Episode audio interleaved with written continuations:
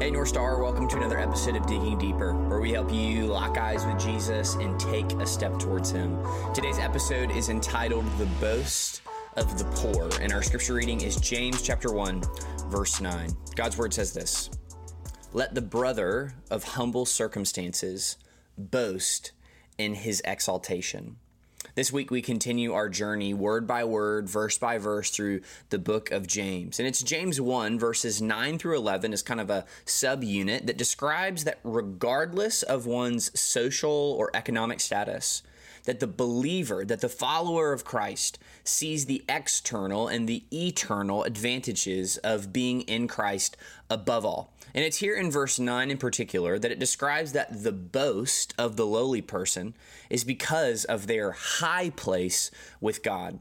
Uh, this, this phrase, humble circumstance, um, this Greek word, it means to be of low status or to be lowly or undistinguished or of no account. And it's this lowliness is contrasted with this same person's exaltation as it closes in verse 9. And this Greek word means to have a high position of status or, or um, high status. And so here is the paradox here is that the one who is of low status now will have high status one day. So we're contrasting this low versus high status, one of what we have temporarily here on the earth and what one will have one day in eternity. And so for James, there is a close relationship between being humble in status and being humble in spirit that the brother and sister in Christ that has humble circumstances most likely has a humble spirit and they can rejoice because of their high spiritual standing as humility and dependence on the Lord is what the Lord requires of us. Um, Kurt Richardson, a theologian, he says it so well. He said, Paul had boasted in his weakness in view of the Lord's greater strength. We see this in Romans 3, 2 Corinthians 10 15. In a similar way, the poor and lowly are encouraged to glory in the rich heavenly reward that has been promised to them.